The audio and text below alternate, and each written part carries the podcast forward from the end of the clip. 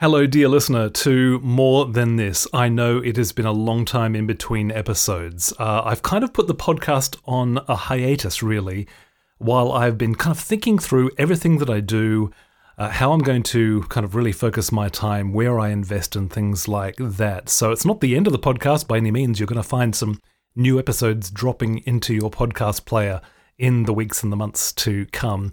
But if you wanted to kind of see where I'm at now, and where my focus is now, please head to SheridanVoysey.com. You'll see my four big ideas. That's really what I focus all of my life and work on now. And I've just been kind of thinking, well, where does a podcast fit into that? Anyway, still some further thought to do on that.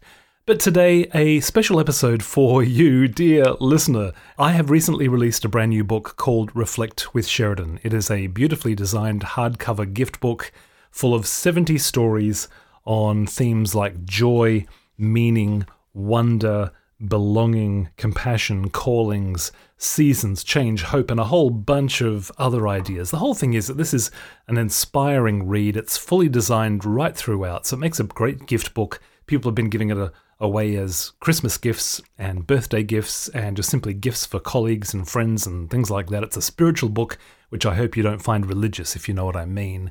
Uh, well, it's also just released as an audiobook, and I thought you might like to hear the first couple of sections.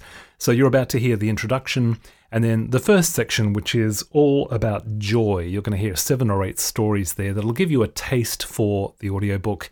If you like what you hear, please do head over to Audible or Amazon or wherever you go and get your audiobooks from and download the whole thing. If you'd like to know more, sheridanvoysey.com slash reflect for the book and sheridanvoysey.com slash reflect audio for the audiobook. Otherwise, I'm sure there'll be a link on this very podcast episode that you can press and you can find out all you like to your heart's content.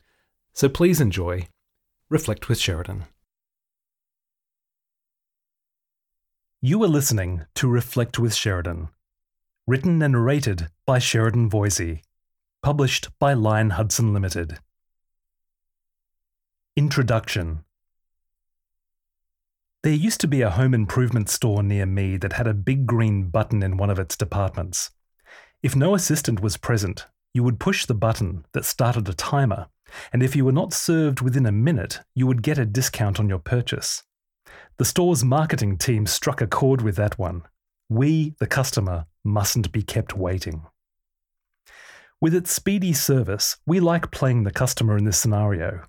But the truth is, we also play the assistant who comes rushing around the corner with just seconds to spare, flush faced and out of breath to attend us.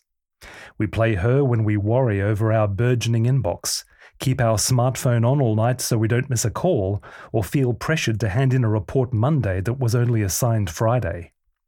We play her when we feel enslaved by our to do lists. The customer service tactics of the home improvement store have created a culture of rush that pervades much of our lives. Add in school runs, work commutes, and other everyday demands, and it's no wonder we too end up breathless. The effects of this hurry sickness go beyond the anxiety and burnout we know it breeds. A much earlier casualty is reflection time, the capacity to step away from our lives in order to observe them, sift the trivial from the meaningful, and spot the sacred moments they contain. For our sake and the world's, we must break the cycle interrupt the rush. Wholeness requires that we pause. This book is designed to help you create such a pause in your day, whether in the quiet early hours, as the night falls, or somewhere in between. A moment to stop and reflect on the things that matter, like joy, compassion, belonging, wonder, making meaning, discerning callings, embracing change, and finding hope. I hope the book will prompt some insight, delight, or even a new adventure for you. So, settle on the park bench, curl up on the sofa, take the cozy corner table by the cafe window. This is your time now. Time to pause and reflect. Section 1 Joy Rest, Play, and Other Restorative Gifts. Glimpses of something greater. My wife and I once spent Christmas on the Isle of Mull off the west coast of Scotland. Snow capped mountains, rich blue sky, and a landscape of vivid yellows and browns made it an enchanting place for us. One moment we drove through snowstorms. The next, we watched the sun pierce the clouds and flood the misty valley with amber light. Sitting in the conservatory of our holiday shack, we saw double rainbows from end to end. Mull soon felt like a place of fairy tales. Natural beauty like this makes me happy. So do long train rides, second-hand bookshops, and cosy English pubs on rainy days. An engaging conversation and the giggles of a child make me happy, as does the memory of an elderly couple I used to see at my local swimming pool. In a beautiful act of devotion, each morning the husband waited patiently to help his frail wife hobble to the change rooms after her therapy session. The music of Newater and Florence and the Machine makes me happy. So does a good dim sum restaurant, crepes with sugar and lemon, and cherries dipped in dark chocolate. To paraphrase Benjamin Franklin, chocolate is proof enough that God exists and wants us to be happy. The world is full of delightful things like this. In light of all this, then, I find it intriguing that Scripture has more to say about joy than it does happiness. Maybe that's for good reason all those things that make me happy are momentary. The chocolate dipped cherries are soon gone. After three and a half minutes, the song is over. Mull's rainbows fade as quickly as they appear. In contrast, Christian joy is said to be enduring, given by the Spirit of Christ who comes to live within us when we ask. That makes it a joy that can be experienced even in unhappy times. Still, my Bible tells me that every good and perfect gift is from God too, including ephemeral things like sunshine, food, and happiness. God made the cherry. God gave humans the ability to make chocolate. The combination of the two is divine, however fleeting the eating experience is. So savour today's moments of happiness the tastes, the conversations, the sunlit valleys. I believe they're a momentary glimpse of a greater joy available to us. Ray's Brightest Day. In 1985, Anthony Ray Hinton, an African American, was charged with the murders of two restaurant managers in Birmingham, Alabama. It was a setup. He'd been miles away when the crimes happened, at work in a warehouse. But a jury found him guilty and he was sent to death row, where he stayed for the next 28 years. Life in prison was hell, and only made worse by the agony of repeated injustice. Ray's conviction was based on a revolver found at his mother's house, said to be the murder weapon. But the gun hadn't been fired in over 20 years, and proper ballistics tests weren't done. When Ray took a lie detector test and passed, the results were conveniently ruled inadmissible in court. Ultimately, Ray's crime was nothing more than being black. It took over a decade for a decent lawyer to come to Ray's aid, and another 15 years of battles after that. But finally, on Good Friday 2015, Ray's conviction was overturned.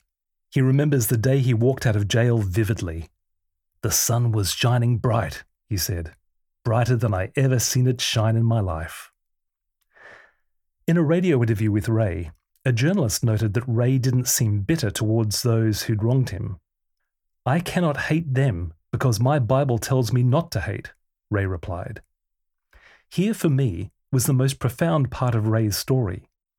On the day he was sentenced, Ray told the prosecutor, bailiffs, and forensics experts who had all lied about him on oath that he forgave them and would pray for them. One day, they would answer to God for what they'd done, and he would ask God to forgive them before that fateful day came.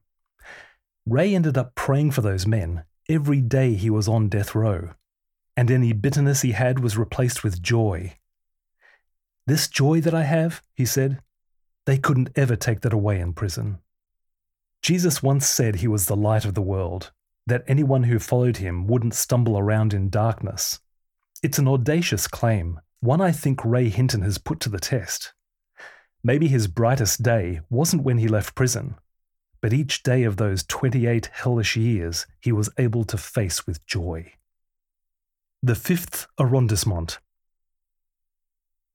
in December 2011, my wife Merryn and I were in Paris to celebrate our 15th wedding anniversary. It was a significant event for us. Just a few months earlier, we'd ended the most difficult chapter of our lives. After a decade spent trying to start a family, we'd brought our dream of having a child to an end and moved to England to start again. This was our resurrection year. We were starting life over. Walking through the fifth arrondissement one day, we came across a man on a corner surrounded by a crowd. With some sticks looped with rope and a bucket of soapy water, he made giant bubbles in the breeze for spare change. The children were in awe of his act. As one, then another of these shimmering spheres floated past, one little boy could no longer contain himself. When the next bubble approached, he jumped up and burst it, showering himself with suds. A girl in a yellow top then ran forward. She'd been filming the fun on her handycam, but put that down to join in. A bubble as wide as she was high hung in front of her. Pretending to carry it in her arms for a moment, she then popped it with her finger to squeals of delight.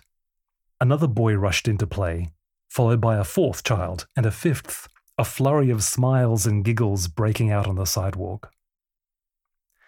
In the background of all this frivolity was the Fontaine Saint Michel, a fountain depicting Michael the Archangel doing battle with the devil.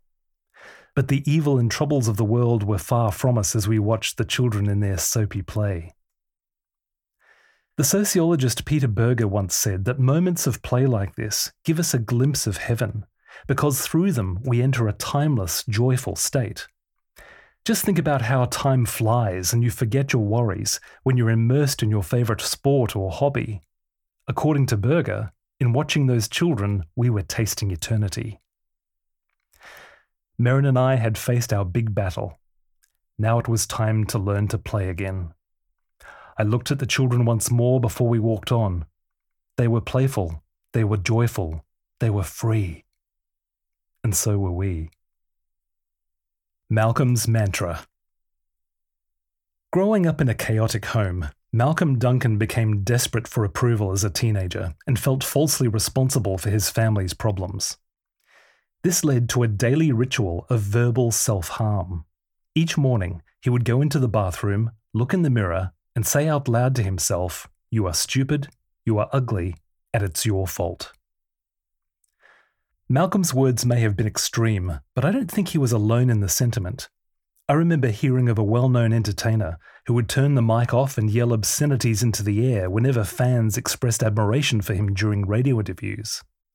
His self hatred was so strong, he couldn't bear to hear affirmation. Malcolm's destructive morning mantra continued into his 20s. Then one night, he had a profound experience at a concert of the singer songwriter Larry Norman. Of all the things Norman said that night, Malcolm remembered these words Nothing you can do will ever make God love you more. Nothing you do will ever make God love you less. And you will never disillusion God because he never had any illusions about you in the first place. Malcolm says those three sentences dropped like seeds into his soul and began sprouting a new self image. After that night, he wept for three weeks straight. Friends worried he was having a breakdown, but Malcolm sensed this was divine surgery, the rejection of his childhood being cleared away. Finally, one morning, Malcolm woke, went into the bathroom, looked in the mirror, and realized the voice whispering that he was stupid, ugly, and at fault had gone. He looked in that mirror and instead said out loud, You are loved, you are beautiful, you are gifted, and it's not your fault. Malcolm has gone on to write books, lead churches, and direct numerous community organizations. Three decades later, he still whispers those words into the mirror each day, reminding himself that in God's eyes, he is loved, beautiful, and gifted. Whose words are defining your self image? Wide open fields. There are so many things to love about my dog, Rupert. His silky black fur, the way he greets us each morning, wriggling with excitement, how he chews leaves, tugs at our laces, runs off with our socks, and unravels toilet rolls. One of his most adorable acts is taking his collar in his mouth and walking himself round the room. As a puppy, we faced one major battle with our bundle of canine cuteness walks. Taking Rupert to the park meant pulling him out the door and dragging him up the footpath. We had the whole world to show him, but he was too afraid to see it. One day, finally successful in getting him to the park, I let Rupert off his leash as a reward. Naive. He gave me a mischievous look, took his collar in his mouth, then sprinted around the corner and down the road. By the time I caught up, he'd made it all the way home, back to his place of safety. It reminds me of the time I got talking to a man sitting next to me on a plane. As we started taxiing down the runway, the man apologized to me. I'm going to get drunk on this flight, he said. It sounds like you don't want to, I replied. I don't, he said, but I always run back to the wine. He did as he said, downing three bottles of wine during the flight, and the saddest part was watching his wife greet him enthusiastically on landing, then smelling his breath, then pushing him away. Drink had become his place of safety, but it was no safe place at all. One of the first things Jesus said when he came on the scene was, Repent, the kingdom of God is here. Now, repent just means to change direction. Don't run back to the safe places, he said in effect. Don't be ruled by your fears or addictions. You can be ruled by God Himself, who will lead you to new places of life and freedom. Things progressed with Rupert. I took him back to the park a few days later and I let him off his leash. He didn't run home this time, but followed me into a wide open field. And there he ran and barked and wriggled with excitement. An extra day. Having more time is most people's dream. Imagine an extra day each week to do what you normally lack time for to read, play golf, or volunteer with a charity. It would be bliss. But the truth is, if the magic wand was waved and I suddenly had an eight day week, my extra day probably wouldn't be spent doing any of those things. I found this out one leap year when a 366th day dropped into our calendars to bring us into line with the Earth's orbit. Instead of reading, playing, or volunteering, I spent that extra day working. What's to say I wouldn't treat an additional weekday the same? Not long ago, I found myself with an extra day on my hands, so to speak, a free day between speaking engagements. With projects due and my laptop with me, I had, again, planned to spend it working but on a whim went to the seaside town of Whitby instead and turned the day into a mini retreat. I got to my bed and breakfast and sat on my bed. The room was small but had lovely big windows. I looked out at the cottages next door with their hedges and trees and rustling leaves. I watched the birds and heard them sing while church bells rang in the distance. Over the next few hours, I interspersed this sitting and staring with reading and praying, and something important started to happen. Things that needed to change in my life began gently floating to mind.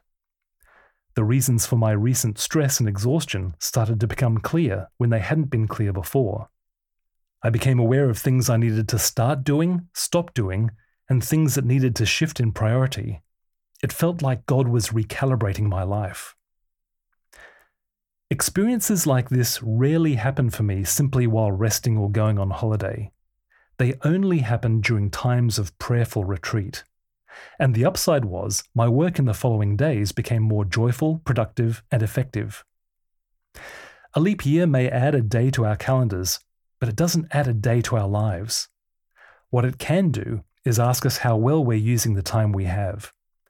And in a workaholic age, the healthiest thing may be to spend a few more days in little rooms by the seaside, in restful, prayerful retreat. Not so guilty pleasures. When my wife and I first discovered West Wing, we would binge watch episodes back to back. Our record was five in one sitting. I've had seasons of slipping a dash of liqueur into my morning coffee, and while I'm not alone in eating chocolate spread from the jar, at times, I've added a drop of strawberry sauce to it as well. You've got to try it before you judge me. Perhaps my one consistent guilty pleasure has been my irregular habit of spending an afternoon in a coffee shop writing in my journal. I can make a single cappuccino last for hours as I scribble down all the ideas in my mind. What makes this delightful activity a guilty pleasure is when I do it, not on the weekend in my spare time, but on a weekday. To sit in a cafe putting my feelings on paper while others pore over spreadsheets or sweat it out on construction sites seems so very indulgent. So I don't do it very often. But I should. As an author, every book I write or talk I give starts first in that journal. I may spend hours at the computer crafting the book or the talk, but only after the original idea is found. And those ideas are best found when I'm in a relaxed state with a pen and paper. But that doesn't stop me feeling a little bit guilty as I sit at that corner table on a Wednesday afternoon. I've spent much time in my journals reflecting on when, and when not, to feel guilty about something. And I'm convinced we need an external standard to judge those feelings by. This is why I believe something like the Ten Commandments are so important. If we feel guilty about cheating on our partners or charging clients for work we haven't done or anything else on that famous list, we can know our conscience is working correctly by motivating us to change. And if we feel guilty about sitting in a cafe journaling on a weekday afternoon, we can ask if our conscience is simply being oversensitive. So here's to not so guilty pleasures. If you're coming through Oxford this afternoon, do say hello. I'll be at the corner table in the cafe on High Street. Encounters at the table. From Eid to Hanukkah to Christmas dinner, food plays an important role in almost all religious celebrations. Remove food from our birthdays, weddings, and other festive occasions, and they'd fall flat. In an age of drive through dinners and lunches on the run, though, I wonder if we're losing our sense of food's importance. Meals are sacred things. A few key ingredients can lift our eating from the ordinary into the festive. Flavour is one of them. Look at the dishes served at a gathering like Eid lamb kormas, beef biryanis, stuffed dates, baklava. At Hanukkah, potato latkes and apple kugels come out. And each Christmas, I get one of my own favourite festive foods Christmas chocolate. Passed down from my wife's family, it's made with dark chocolate, Copha, cashews, coconut, and glacé cherries.